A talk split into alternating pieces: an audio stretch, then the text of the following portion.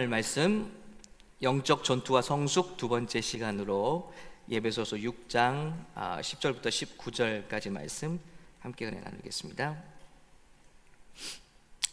예, 4주 동안 본문은 같을 예정입니다. 아, 계속 읽으시면서 오늘 이 말씀이 우리 마음 신비에 새겨지길 원합니다. 할수 있는 대로 한번 같이 봉독할 거예요. 힘차게요. 시작. 마지막으로 여러분은 주 안에서 그리고 주의 힘의 능력으로 강건해지십시오. 마귀의 계략에 대적해 설 수 있도록 하나님의 전신갑주를 입으십시오. 우리의 싸움은 혈과 육에 대한 것이 아니라 권력들과 권세들과 이 어둠의 세상 주관자들과 하늘에 있는 악한 영들에 대한 것이기 때문입니다. 그러므로 하나님의 전신갑주를 입으십시오. 이는 여러분이 악한 날에 능히 대적하고 모든 것을 행한 후에 굳건히 서기 위한 것입니다. 그러므로 여러분은 굳건히 서서 진리로 허리띠를 띠고 의의 가슴바지를 붙이고 예비한 평화의 복음의 신을 신고 모든 일에 믿음의 방패를 가지고 이것으로 악한 자의 모든 불화사를 소멸시키며 구원의 투구와 성령의 검, 곧 하나님의 말씀으로 무장하십시오. 모든 기도와 간구로 항상 성령 안에서 기도하고 이를 위해 늘 깨어서 모든 일에 인내하며 성도를 위해 간구하십시오. 또 나를 위해 기도하기를 내게 말씀을 주셔서 입을 열어 복음의 비밀을 담대하게 알 수 있게 해달라고 기도해 주십시오. 아멘. 우리말 성경으로 이렇게 나눴습니다. 어, 저희 집에서 이렇게 공원으로 내려가는 길에 한 코너에 집이 있는데요. 어, 그 집에 걸, 걸, 어, 그 집과 관련한 이야기를 잠깐 좀 나눌게요. 저희가 그 집 앞을 지나갈 때마다 그 키우는 강아지가 한 두세 마리가 있는 것 같은데 사람이 인기척이 날 때마다 막 앙칼지게 짖어요. 시끄럽게 막 짖습니다. 치와와를 비롯해서 아, 막 짖는데 아, 지나가면서 좀 시끄럽다 하는 생각이 들었어요. 근데 어느 날은 이 주인이 이 강아지들에게 이 목걸이를 한 거죠. 이제 짖으면 약간의 전기 충격을 일으키는 목걸이를 한 거죠. 그래서 지나갈 때 보니까 막 강아지들 짖으면 그 목걸이 찡 하는 소리가 들려요. 사람 귀에 들려. 삑 하는 소리가 들리면서 작동하는 거죠. 그럼 강아지들이 짖다가 마는 거죠. 어느 좀 시기가 지나고 나니까 이제 강아지들이 아예 짖지를 않는 거죠. 이게 훈련이 되면요, 이제는 그 띠를 목에서 풀러도 짖지 않는다는 거죠. 아, 조금 좀 안 된 이야기죠? 예. 좀 잔인해 보일 수 있는 이야기입니다. 샌디에고에 그 아이들을 데리고 줄을 가게 되면 여러분 자세히 보시면은 곳곳에 전기 그 줄이 설치되어 있습니다. 그리고 고압의 전류가 거기 어, 흐르게 되어 있죠. 그래서 코끼리나 원숭이 이렇게 둥지를 보셔도 그 그들이 올라갈 만한 모든 곳에 이 어, 전기줄이 되어 있습니다. 그래서 이 동물들이 영역을 벗어나지 못하도록 이렇게 라인을 쳐놓은 것이죠.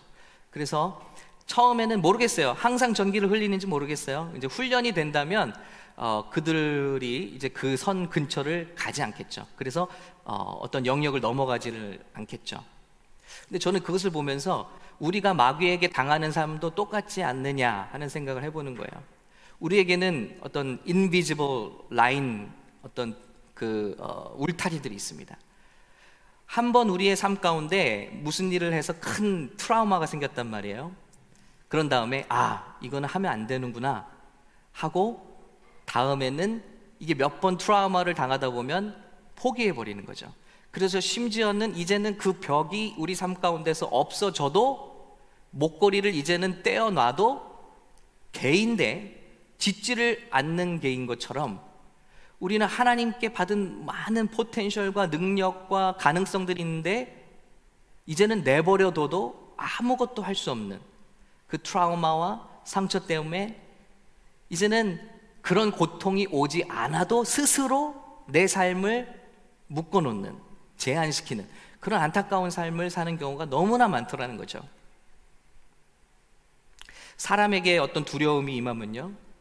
그 사람이 있을 때 막 심장이 올라가요. 박동이 올라가고 혈압이 높아지고 막 두려움증이 생기죠. 그런데 이게 반복되면 그 사람이 없어도 어느 때는 이런 일들이 발생하는 거예요. 생각만 해도. 가족 중에 누가 일찍 음, 이렇게 돌아가신 분이 있다. 그러면 나는 모든 건강 지수가 말해주는 것이 참 건강하다 할지라도 마음 한 구석에 항상 나도 일찍 죽을 수 있을 텐데 하는 그런 두려움이 보이지 않는 그런 거짓말들, 보이지 않는 상처로 인한 트라우마로 인한 고통을 우리가 많이 겪고 있다는 것입니다. 영적으로도. 그래서 사단이 저와 여러분의 삶 속에 어떤 트라우마와 상처를 주고 그것 때문에 우리 생각이 굳어져서 난 안 돼. 난 노력해도 안 되고 나는 잘 살 수도 없고 나는 행복해질 수도 없고 나는 사랑받지도 못하고 이 연애도 사랑하지만 언젠가 이 사람이 날 배신할 거고 목사님들의 마음에 많이 그런 게 있어요. 예. 이렇게 잘하고 사랑을 나누면 뭐 하나 어느 순간 어느 일이 닥치면 한순간에 성도가 떠날 텐데 그러면 선을 행하지 말아야겠다. 마음을 주지 말아야겠다. 마음을 함부로 열지 말아야겠다. 교회 열심히 하나님의 이름을 모아하나 상처받을 텐데. 여러분, 갖가지 거짓말들이 우리 삶 가운데 이 강아지에게 일어난 일처럼 우리에게 일어나고 있다는 거예요. 그래서 저와 여러분은 이 거짓말이 무엇인가 이것을 규명하는 것이 굉장히 중요하다는 것을 내 삶을 이렇게 가두고 있는 거짓말이 무엇인가 이게 중요하다고 배웠습니다. 말씀을 통해서 보이지 않는 적들이 설치해 놓은 그 거짓말을 발견하는 것은 매우 중요하다. 두 번째, 그러면 이 거짓말을 발견한 것까지는 했는데 어떻게 이 거짓말에서 내가 해방이 될 것이냐 하는 거예요. 막 대적도 하고 쫓아냅니다. 그러면 내 안에 어둠 영들과 그 공격들이 물러가잖아요. 거기서 끝이냐는 거죠. 진리로 거짓말을 바꿔서 대체해야 된다는 것입니다. replace. 치환해야 된다는 것입니다. 예수님이 말씀하시죠. 한 사람에게 귀신이 들어갔는데 그 귀신이 들어가서 예수님이 그 귀신을 쫓아주십니다. 그럼 거기서 끝이냐는 거예요. 예수님의 이름으로 능력으로 우리 삶 가운데 어둠 권세가 물러갔어요. 일시적으로. 그게 끝이 아니라는 거죠. 이 귀신이 나간 다음에 그 사람으로부터 나간 다음에 돌아다니다가 이 사람의 집, 심령의 집이 깨끗이 청소된 것을 보고 자기보다 악한 친구 일곱을 데려와서 다시 그 사람 속을 장악한다는 거예요. 그래서 이 사람의 나중이 처음보다 더 악하게 된다라고 예수님이 가르쳐 주신 거예요. 귀신을 쫓아내고 대적하고 싸우는 것만이 끝이 아니다. 내 삶 가운데서 잠시 잠깐 나간다고 생각하는 것 이것이 끝이 아니다라는 거예요. 더 중요한 것은 거짓말을 몰아내고 진리로 채워야 한다는 것입니다. 그래서 우리 기독교는 비우는 종교가 아닙니다. 채우는 종교예요. 하나님의 진리로, 빛으로, 말씀으로 모르겠어요. 우리 불교에서 강조하는 것은 자꾸 비우고 버리고 떠나라는 거잖아요. 그런데 우리 생명의 기독교는요, 비우는 걸로는 안 되는 거예요. 생명으로 채우지 않으면, 어둠을 몰아내는 것만 아니고 빛으로 채우지 않으면, 주님의 능력과 사랑으로 채우지 않으면 우린 또다시 넘어진다는 것입니다. 그래서 거짓말 첫 번째 주에는 어, 우리 보이지 않는 적을 분별해라. 그들의 주무기는 거짓말이다. 두 번째 주에 오늘에는 어, 사도 바울의 오늘 그 첫 번째 하나님의 전진갑주의 무기죠. 방어 무기죠. 진리의 허리띠를 띠라는 것입니다. 거짓말을 분별해내고 사단이 어떻게 역사하는지를 밝혀내고 그 다음에는 진리의 허리띠를 동이라는 것입니다. 자, 그것이 무엇인지 한번 살펴볼게요. 어, 이 사도 바울이 지금 이 편지를 쓰는 것은 로마 병정의 그 갑옷에서 영감을 얻어서 이 편지를 쓰는 것입니다. 그런데 그들이 진리의 허리띠, 허리띠라는 게 저와 여러분이 지금 이 허리띠 메고 있는 것처럼 어떤 바지를 고정해주는 그런 용도가 아니라는 거죠. 이 사람들이 말하는 허리띠라는 것은 화면에 보시는 것처럼 이런 것을 말하는 것입니다. 전쟁에 나갈 때 이 허리띠를 띠는데요. 이 허리띠의 용도는요. 여기에 남성의 급소를 보호하는 쇠사슬을 늘어뜨려서 적으로부터 공격을 어, 방어하는 것이고요. 우리 약한 급소의 공격을 방어하는 것이고 동시에 단검을 꽂을 수 있는 집을 만들어 놓아서 근접전에서 이 검을 빼어서 언제든지 수비에서 공격으로 전환하게 하는 아주 중요한 이런 장비가 되겠다는 것입니다.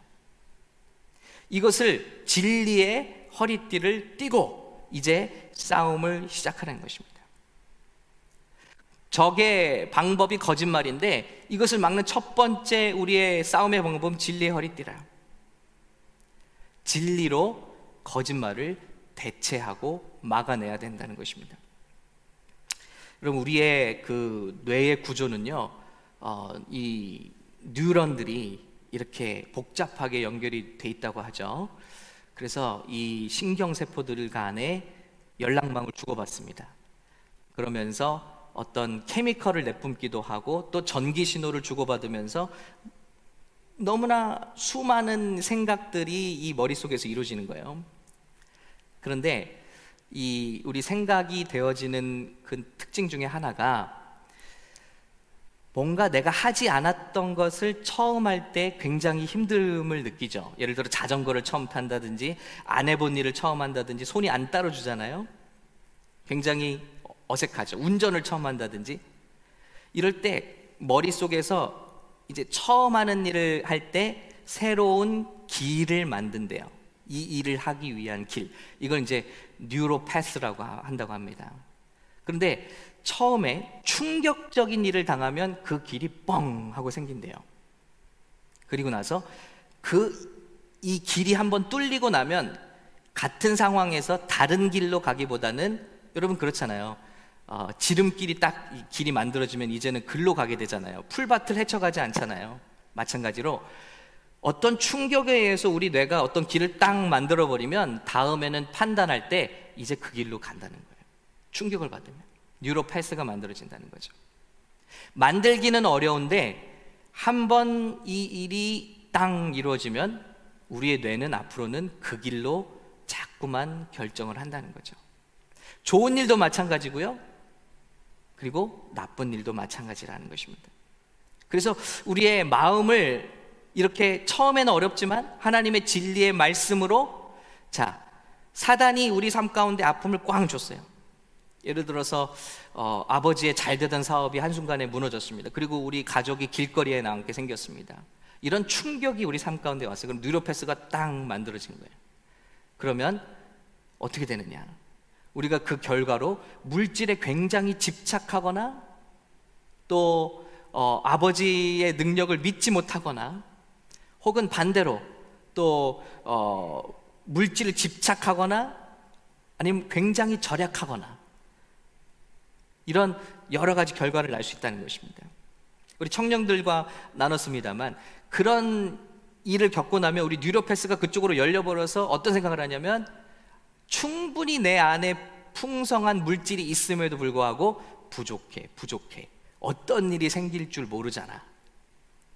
악착같이 악착같이 그것을 모으는 인생이 될 수 있다는 거죠. 나누기보다는 집착하고 더 모으고 성경에 여러 번 이런 말씀이 나오잖아요. 부자가 계속해서 이 물질을 모읍니다. 근데 어느 때까지죠? 이게 충분히 모았으면은 이제 즐기고 나누고 쓸 수 있어야 되는데 충분히 모으니까 또 뭐 하죠? 아, 창고를 더 짓고 거기에 또 이제 채워야겠다. 항상 인간의 마음에 조금 더라는 거예요. 조금 더. 어디 끝이 없다는 거죠. 이런 일들이 우리 삶 가운데 생길 수 있다. 저도 마찬가지였습니다. 어려서부터 예, 저희 아버지께서 저의 나이에 나이 전에 40대 초반에 거의 불구에 가깝게 되셔서 허리 디스크 그 문제로 두 번 시술 수술 예 수술을 하셨지만 실패하셔서 더 수술할 수가 없어서 이제 온 식구가 다 서울 강남구 신사동에서 충청북도 진천군 백곡면 성대리 성터 마을로 불악으로 불악 온 식구가 다 글로 이사해 버린 그 기억 때문에 제 인생의 거의 절반을 눌렀던 생각이 뭐냐면 우리 집이 정상적으로 살 수 있을까? 정상적으로 부유한 삶을 살 수 있을까? 제가 대학에 들어갈 때까지 그런 두려움이 있었어요. 네. 하나님이 진리 안에서 해방을 받았습니다. 그러면 이 두려움을 몰아내는 것으로 끝이 아니라 어떻게 해방을 받았느냐는 거죠. 하나님의 말씀에 빌립보서 4장 11절 진리입니다. 내가 궁핍함으로 말하는 것이 아니니라. 사도 바울이 말하는 거. 제가요 돈이 없어서 이런 말 하는 게 아닙니다. 그러니까 이런 거 많이 말하잖아요. 돈 벌면 뭐해? 근데 돈 없는 사람이 이런 말 잘 하잖아요. 어, 돈이 얼마나 좋은지 모르니까 아직. 그런데 사도 바울 말해요. 내가 돈이 없어 봐서 그런 말 하는 게 아닙니다. 다 있어 봤어요. 손꼽히는 석학이었어요. 석학에는 명예와 또 권세와 또 물질이 뒤따랐죠. 이 당시에 정말 석학이었는데 존경받았고요. 다 누려봤어요. 그런데 어떠한 형편에서든지 나는 자족하기를 배웠노니 나는 비천에 처할 줄도 알고요. 풍부에 처할 줄도 알아. 모든 일, 곧 배부름과 배고픔과 풍부와 궁핍에도 처할 줄 아는 일체의 비결을 배웠노라. 내게 능력 주시는 자 안에서 내가 모든 것을 할 수 있느니라. 아멘. 다 상황에 처해봤어요. 높아도 얻어봤고 귀족가들도 어울려봤고 또 가난한 가난해져 보기도 했고 예수님 때문에 매맞기도 했고 비참해져 보기도 했는데요. 이 모든 것을 통해서 제가 배운 것은 자족하는 것이 큰 은혜라는 것입니다. 어떤 상황에서 감사할 수 있게 되었다는 거예요. 아, 물질이 문제가 아니었구나. 내 마음의 문제지. 참 놀랍죠? 이게 움켜쥐고 싶을 때 한 번 베풀고 한 번 섬기면요. 반드시 제 삶에 하나님의 상급이 돌아와요. 우리 성도들을 섬기면서 그런 일을 자주 경험해요. 근데 이 말씀이 어디서 진리냐면요. 예수님 말씀하셨어요. 누가복음 6장 38절. 우리 같이 읽겠습니다. 주라. 시작. 주라. 그리하면 너희에게 줄 것이되 곧 후이 되어 누르고 흔들어 넘치도록 하여 너희에게 안겨 주리라. 너희가 헤아리는 그 헤아림으로 너희도 헤아림을 도로 받을 것이니라. 전에 모를 때는 전에 막연히 두려웠을 때는 이거 주면은 날아가는 건데라고 생각했어요. 근데 봉사하고 주고 섬기면 하나님께서 반드시 주시는 거예요. 더 놀라운 것을. 이것을 자꾸 겪다 보니까 뉴로패스가 이제는 아, 주는 것은 기쁜 것이고 주는 것은 부유해지는 길이구나. 는 것을 가르쳐 주시는 거죠. 점점 더. 전도서 5장 10절에 이렇게 말합니다. 돈에 대해서요. 은을 사랑하는 자는 은으로 만족하지 못하고 풍요를 사랑하는 자는 소득으로 만족하지 아니하나니 이것도 헛되도다. 재산이 많아지면 먹는 자들도 많아지나니 그 소유주들은 눈으로 보는 것 외에 무엇이 유익하랴. 사업이 커지고 종업원들이 많아지면요. 책임감도 커지고 스트레스도 커진다는 거예요. 그냥 쉽게 우리는 그냥 아, 돈 많이 벌어서 좋겠다. 부럽다. 성경은 말씀하고 있는 거예요. 노동자는 먹는 것이 많든지 적든지 잠을 달게 자거니와 부자는 그 부요함 때문에 자지 못하느니라. 아, 은퇴는 어떻게 준비해야 되지? 자녀애들은 뭘 물려줘야 되지? 아, 이제 직원들 월급은 어떻게 줘야 되지? 어디다 투자를 해야 되지? 잠을 자지 못한다는 거예요. 또한 어떤 사람에게든지 하나님이 재물과 부요를 그에게 주사 능히 누리게 하시며 누리는 게 복이라는 거예요. As for every man 우리 우리 영어권 청년들이 있어서 말씀드립니다. As for every man to whom God has given riches and wealth and given him power to eat of it 주셨는데 이거를 먹을 수 있는 힘을 주신 게 은혜라는 거예요. To receive his heritage and rejoice in his labor. 그의 일하는 것으로부터 기쁨을 누릴 수 있는 것이 행복이지. 돈 자체가 행복이 아니라는 거예요. 제 몫을 받아 수고함으로 즐거워하게 하신 것은 하나님의 선물이라. 예. 돈을 받았을지는 몰랐지만 하나님의 선물이 더 중요하다고 말씀하시는 거예요. 그것은 그것을 인조히 할수 있는 우리에게 적게 주셨던 많게 주셨던 우리 삶에 감사하고 인조히 할수 있는 그것은 하나님의 선물이라. 아멘. 물질에 관해서 정말 많은 것을 배워요. 진리로. 그러나 이 진리가 없으면 많이 많이 쌓아놓고 많이 많이 다른 사람들보다 더 이것이 삶의 기준이 되어버린다는 것입니다. 사람의 관계에서도 마찬가지죠. 사람의 관계에서 실패하거나 배신당하거나 버림을 받게 당하면 몇 번 이런 트라우마를 겪게 되면 사람을 확 붙드는 경향이 생기죠. 거짓말이죠. 아, 이 사람 또 떠나면 어떻게 하나. 나 유일한 친구인데. 그래서 비굴한 일을 당해도 잘못된 일을 당해도 말을 못 합니다. 그리고 질질 끌려갑니다. 이런 청년들이 연애를 하게 되면요. 나쁜 대우를 받아도 욕을 들어도 심지어는 폭력을 당해도 다 괜찮은 청년들이 질질질 끌려다녀요. 너 없으면 안 된다고. 저는 이런 모습을 많이 봤어요. 너무 안타까운 거죠. 거짓말에 속고 있는 거예요. 아까 말씀드린 그 강아지처럼. 딱 경계 지어 놓은 그 경계를 벗어나지 못하는 거예요. 관계에 대해서 어떻습니까? 또 어떤 분들은 자녀들, 자녀들에게 막 집착하고, 또 어떤 분들은 부모의 사랑에 그렇게 갈급해서 다 결혼하고 출가하고 다 가정을 이뤘음에도 불구하고 부모의 생각에 그늘을 떠나지 못해요. 행복한 부부관계가 이루어질 수가 없습니다. 우리 심령이 아직 어린아이가 돼 있기 때문에 벗어나질 못하기 때문에 다윗은 뭐라고 고백합니까? 진리예요. 내 부모는 나를 버렸으나 여호와는 나를 영접하시리이다. 아멘. 다윗의 삶은요 평탄하지 않았어요. 어렸을 때부터 부모에게 내침을 당했습니다. 너 아들들 데리고 와라. 그런데 다 일곱 아들 데려왔는데 다윗은 부르지도 않아요. 말씀드렸잖아요. 아마 사생아일 가능성이 크다. 어머니 이름도 나오지 않고 성경에 그 위대한 왕이 이스라엘의 제일 위대한 왕이 어머니 이름이 안 나와요. 그러니까 우리는 이유를 다 알 수는 없지만 아버지는 분명히 그를 빼돌렸습니다. 아, 저쪽으로 이렇게 내쳤습니다. 그러나 다윗은 오늘날 저와 여러분이 이런 대우를 받는다면 아마 커서도 아유 제가 그때 상처를 많이 받았어요. 뭐 어머니가 날 버리고 아버지가 날 버리고 그래서 제가 인생이 이럴 수밖에 없어요. 이러면서 아마 우린 변명할 거예요. 그러나 그는 진리를 붙잡았어요. 그 진리가 뭐냐? 그래 부모님들도 부족해. 부모님들도 어떤 연약함이 있어서 자녀를 버릴 수 있다. 자기 자녀를 버릴 수 있다. 부모라 할지라도. 그러나 내가 붙드는 진리는 무엇이냐면 여호와는 나를 영접하시리로다. 아멘. 이걸 붙잡은 거예요. 그 다음 절이 더 놀라워요. 14절입니다.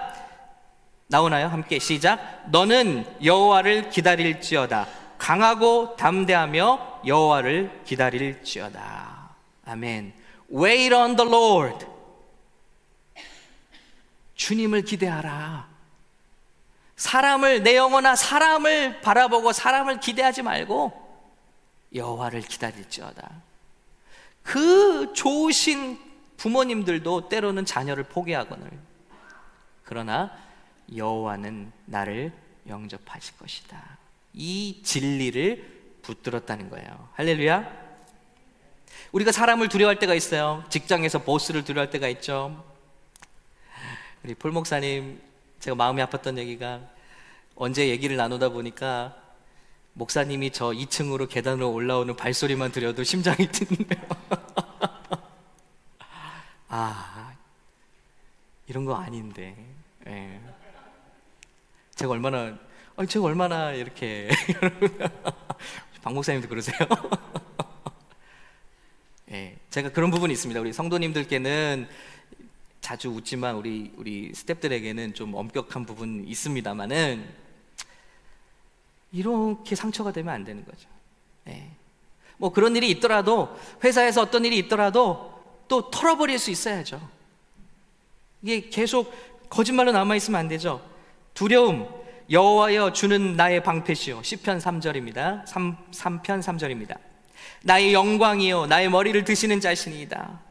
내가 나의 목소리를 여호와께 부르짖으니 그 성산에서 응답하시는도다. 내가 누워 자고 깨었으니 여호와께서 나를 붙드심이로다. 천만인이 나를 애워싸 진친다 하여도 나는 두려워 아니하리이다. 와우. 예. I will not be afraid of 10,000 of people who have set themselves against me all around. 나를 향해서 천만인이 진친달지로 나는 두렵지 않다. 하나님이 나와 함께 하시기 때문이다. 할렐루야. 여러분, 아유, 우리 직장의 보스 정도야. 아, 뭐 이렇게 이렇게 여기라는 게 아닙니다. 예. 사도 바울이 말했어요. 예, 너희 주인을 존중하고 순복하라 그랬어요. 막 어리석게 하라는 말이 아니고요. 두려워하지 말자는 거예요. 두려워하지 말자. 예. 내가 잘못한 건 잘못한 거고 또 새롭게 시작할 때는 새로운 마음으로 두려 사람을 두려워하지 말자. 그래서 사람을 두려워하지 않습니다. 예. 저도 사람을 두려워하지 않아요. 예. 그래서 강한 사람에게는 강하게 할 수 있고 약한 사람들에게는 오히려 다정하게 할 수 있고 우린 강한 사람들에게 비굴해지잖아요. 약한 사람들에게 쏟고요. 사람을 두려워하게 되면 그렇게 되는 것 같습니다. 건강에 대해서도 마찬가지죠. 아까 말씀드린 대로 그런 거짓말들로 너는 일찍 죽게 될 거야. 집안에 그렇잖아. 그런 분이 있잖아. 너는 큰 병을 갖게 될 거야. 이 계속 이런 거짓말을 준다는 거예요. 그러면 한 번, 두 번 들을 때는 내가 뭘, 내가 뭘 하다가 열 번 듣고 이십 번 들으면 정말 그런가 보다 하고 내 스스로가 믿게 된다는 거예요. 거짓말을. 이게 무서운 것입니다. 새벽 때 나눴잖아요. 나는 정말 기분 좋은 마음으로 출근했는데, 예, 어떤 직원이, 어, 오늘 피곤해 보이네? 아니, 난 괜찮은데. 좀 있다가 또 다른 직원이, 어, 피곤해 보이네? 그러다 좀 있다가 사장님이, 어, 피곤해 보이네? 그러면, 예, 저는 아픈가 봅니다. 하고 조퇴하고 나온다는 거예요. 처음 들을 땐 튕겨내는데, 계속해서 나는 아닌데 자꾸 밖에서 너는 이런 사람이야, 너는 이런 사람이야, 너는 이런 사람이야 하게 되면 이런 트라우마를 겪게 되면 믿어버린다는 거죠. 그리고 진짜로 그, 그 단계가 되면 진짜로 몸이 아프고 피곤해지는. 멀쩡했던 몸이. 이게 우리 몸의 신비죠. 없던 병도 생기는 거죠. 인터넷 여러분 찾아보세요. 요즘에 이제 병원에 갈 때 병을 다 진단하고 간다 그래요. 그래서 내과 의사를 만나시면 저 이 병 맞죠? 하고 확인하는 거예요. 의사가 너무 싫어한데. 유튜브로 다 찾아보고 오는 거예요. 그럼 벌써 유튜브 뭐라 하죠? 암이에요. 암 말기예요, 다. 웬만한 거는 다 암 말기예요, 여러분. 죽을 사람 만들어 놓고. 검사해 보면 깔끔하고. 자, 이것을 아는 것만이 아니라 하나님의 진리의 말씀을 자꾸 채워야 돼요. 우리 말씀 암송반 우리 이영민 권사님께서 인도하고 계신데 이게 너무나 중요한 이유는 진리의 허리띠를 자꾸 메어서 진리가 있어야 튕겨내죠. 진리를 채워야 돼요. 시편 103편입니다. 내 영혼아 여호와를 송축하라. 내 속에 있는 것들아 다 그의 거룩한 이름을 송축하라. 그가 내 모든 죄악을 사하시며 그가 내 모든 병을 고치시며 내 생명을 파멸해서 속량하시고 인자와 극률로 관을 씌우시며 좋은 것으로 내 소원을 만족케 하사 내 청춘을 독수리 같이 새롭게 하시는도다. 아멘. 네. 건강 조심해야죠. 그러나 우리가 무엇을 믿느냐에 따라 우리 몸도 복종하더라는 거야. 나는 오늘 아프다. 나는 오늘 아플 것이다. 나는 피곤하다. 나는 피곤할 것이다 하면 우리 몸도요, 주인의 말을 알아듣습니다. 아, 그래. 모든 우리 장기들아, 이제 잘 준비를 하자. 피곤할 준비를 하자. 아플 준비를 하자라는 것을 간다는 거예요. 그런데 나는 하나님의 복을 받은 자다. 하나님께서 내 병을 고치신다. 내 죄를 사하신다. 내 생명을 파멸해서 구속하신다. 인자와 극렬로 관을 씌우신다.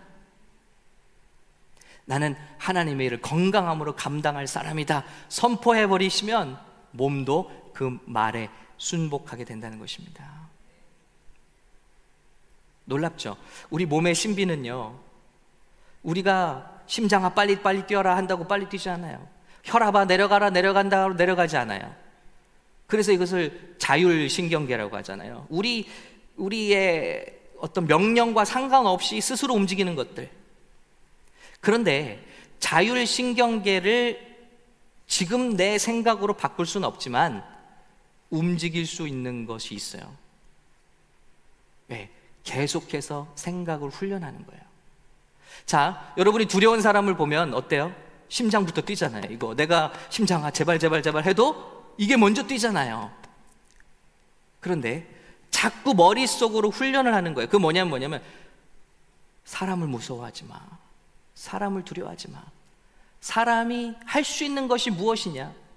성경에 있는 말씀처럼 나를 죽이기밖에 더 하겠느냐? 오케이. worst case. 나를 죽이기밖에 더 하겠어요? 그러나 영혼을 멸하기도 하시고 살리시기도 하시는 하나님을 두려워할지어다. 아멘. 영혼을 영원히 지옥에도 보내실 수 있고 영원한 천국에도 보내실 수 있는 하나님을 두려워하라는 거예요. 자꾸 훈련하는 거죠. 그러면 내 생각이 훈련이 되면 감정이 돌아오게 되고 자율신경도 나중에는 컨트롤할 수 있게 된다. 물론 내 지금 당장 명령으로 이걸 어떻게 할 수는 없죠. 그러나 예를 들어 어떤 경우와 상황에 대해서 자꾸 우리의 마인드, 생각을 통해서 우리 이길 수 있다는 것입니다. 몸은 너무 신비한 거예요. 우리의 말씀으로 말미암은 심령의 생각을 몸이 따라가더라는 거예요. 죽을 것 같다, 죽을 것 같다 하잖아요. 두렵잖아요. 예, 오늘날 많은 분들이 이제 공포, 패닉 어택, 공황 장애 겪고 있는데 제가 나눴습니다만 아내도 우리 팬데믹 때 그걸로 고생을 많이 했어요. 제가 배운 게 많습니다. 아, 믿음이 좋아도 기도해도 이런 어려움들이 와요. 그런데 이제 세상에서 이것을 치유할 수 있는 방법으로 알려주는 것들요. 그 방법을 보니까 너무 재밌는 거예요. 이 패닉 어택이 오면 어떻게 되냐? 이게 자꾸 몸에 오잖아요. 숨이 막 가쁘고 진짜 죽을 것 같고 응급실을 한 달에도 몇 번씩 달려가고요. 어떻게 이길 수 있느냐? 예수 믿는 사람 아니에요. 아무튼 수십만의 팔로워를 거느린 유튜버 이 모든 것을 경험하고 이제 많은 사람들에게 치유책을 전해주는 사람이에요. 근데 그 채널에서 뭐라고 하냐 말하냐면 결론이 뭐냐? 그런 죽는다는 공포가 올 때 이렇게 생각하라는 거야. 그냥 여기서 죽자. 그러면 산다는 거예요. 아, 이러면 안 돼, 이러면 안 돼. 나 죽나 보다, 죽나 보다. 죽으면 안 돼 하면 그게 공포가 더 갑절이 되고 더 몸이 반응하는데요. 그래, 나는 여기까지인가 보다. 죽자 그러면 오히려 안정으로 간다는 거예요. 여러분, 이거 성경의 원리거든요. 예수님 말씀하셨잖아요. 누구든지 살고자 하는 자는 예, 이순신 장군 한 얘기가 아니고 예, 예수님 말씀하셨어요. 목숨을 버리고자 하면 얻을 것이요. 목숨을 얻고자 하면 잃을 것이라. 뭐, 죽으면 어때요? 히브리서 9장 27절이잖아요. 한 번 죽는 것은 사람에게 정해진 것이요. 그 후에는 심판이 있으리니. 아, 한 번 다 죽는데. 아유, 목사님 안 그래 봐서 그래요. 안 당해 봐서 그래요. 살아 있으면 주의 일에서 감사하고, 죽으면 주님 만나니 더 감사하고. 할렐루야. 우리 진짜 내세를 믿습니까? 영원한 세상을 믿습니까? 하나님을 믿으십니까? 부활과 영생과 재림, 영원한 천국을 믿습니까? 믿는 것 같은데 안 믿는다는 거예요. 오히려 자유해버리면 되는데 여기까지인가 보다 편해진다는 거예요. 그러면 오히려 치유가 임한다. 목회에 대해서도 마찬가지죠. 하나님의 사랑에 대해서도 마찬가지죠. 하나님의 나를 사랑하시는가 과연? 내가 열심히 신앙생활하면 사랑하시는 것 같고 좀 다운돼 있으면 하나님 날 사랑하지 않는 것 같고 거짓말이죠 다. 언제까지 거짓말을 물리치고만 살 거예요? 진리를 담아야죠. 로마서 5장 말씀이 무엇입니까? 내가 연약할 때, 내가 범죄하였을 때, 죄인 되었을 때, 내가 하나님의 원수였을 때 하나님은 그 아들의 독생자 아들 예수 그리스도를 그때 저와 여러분을 위해서 십자가에서 죽이셨다는 거예요. 이 사랑을 더 크게 할 것이 무엇이나? 이 사랑을 없어지게 할 것이 무엇이냐? 우리가 저와 여러분이 원수일 때 사랑하셨는데, 원수일 때 가장 좋은 것을 주셨는데, 그러므로 이제는 감정에 휘둘리지 않는 거예요. 우리 진리의 허리띠를 띠게 되면 어떤 신앙이 되냐면요. 이제는 감정에 휘둘리지 않는 신앙이 되는 거예요. 얼마나 많은 사람들이 10년, 20년 신앙생활을 해도 감정 따른 신앙생활을 해요. 오늘 예배에도 어 뭔가 떨림이 있고 뭔가 내가 뭔가 느낌이 좋으면 하나님이 임재하셨나 봐. 하나님이 받으셨나 봐. 내가 기도를 할 때도 뭔가 그런 어, 체험이 있어야만 하나님이 여러분 이건 정말 초등적인 신앙생활이에요. 이제는 감정의 예배가 아니라 감정의 신앙이 아니라 진리의 반석 위에 선 신앙. 내 기도를 받으셨어요. 왜죠? 주님이 약속하셨기 때문에. 주님이 저를 사랑하세요. 어떻게 알죠? 오늘 제 기분이 그래서가 아니라 The Bible tells me so. 주님의 말씀이 약속하시기 때문이에요. 제가 잘하고 못하고 이것 때문이 아니라 주님이 나에게 약속하셨기 때문에 저는 그걸 믿어요. 저와 상관없이 하나님은 나를 얼마나 사랑하시는지.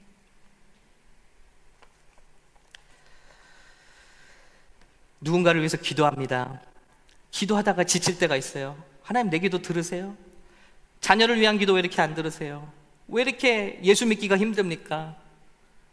아마 정성이 부족한가요? 그런 하나님의 말씀을 말씀하십니다. 디모데전서 2장 4절이죠. 하나님은 우리 같이 읽을까요? 시작. 하나님은 모든 사람이 구원을 받으며 진리를 아는데 이르기를 원하시느니라. 아멘. 하나님 시간표의 문제지. 하나님은 이 기도를 기뻐하시는 줄로 믿어요. 누군가가 예수 믿기 위해서, 누군가 구원받기 위해서 기도한 이 기도가 헛되지 않음을 믿습니다. 왜냐하면 주님이 그것을 원하시기 때문이에요. 말씀을 마치겠습니다. 아까 말씀드린 것처럼 이제 영적 전투와 성숙이라는 말씀을 나누고 있어요.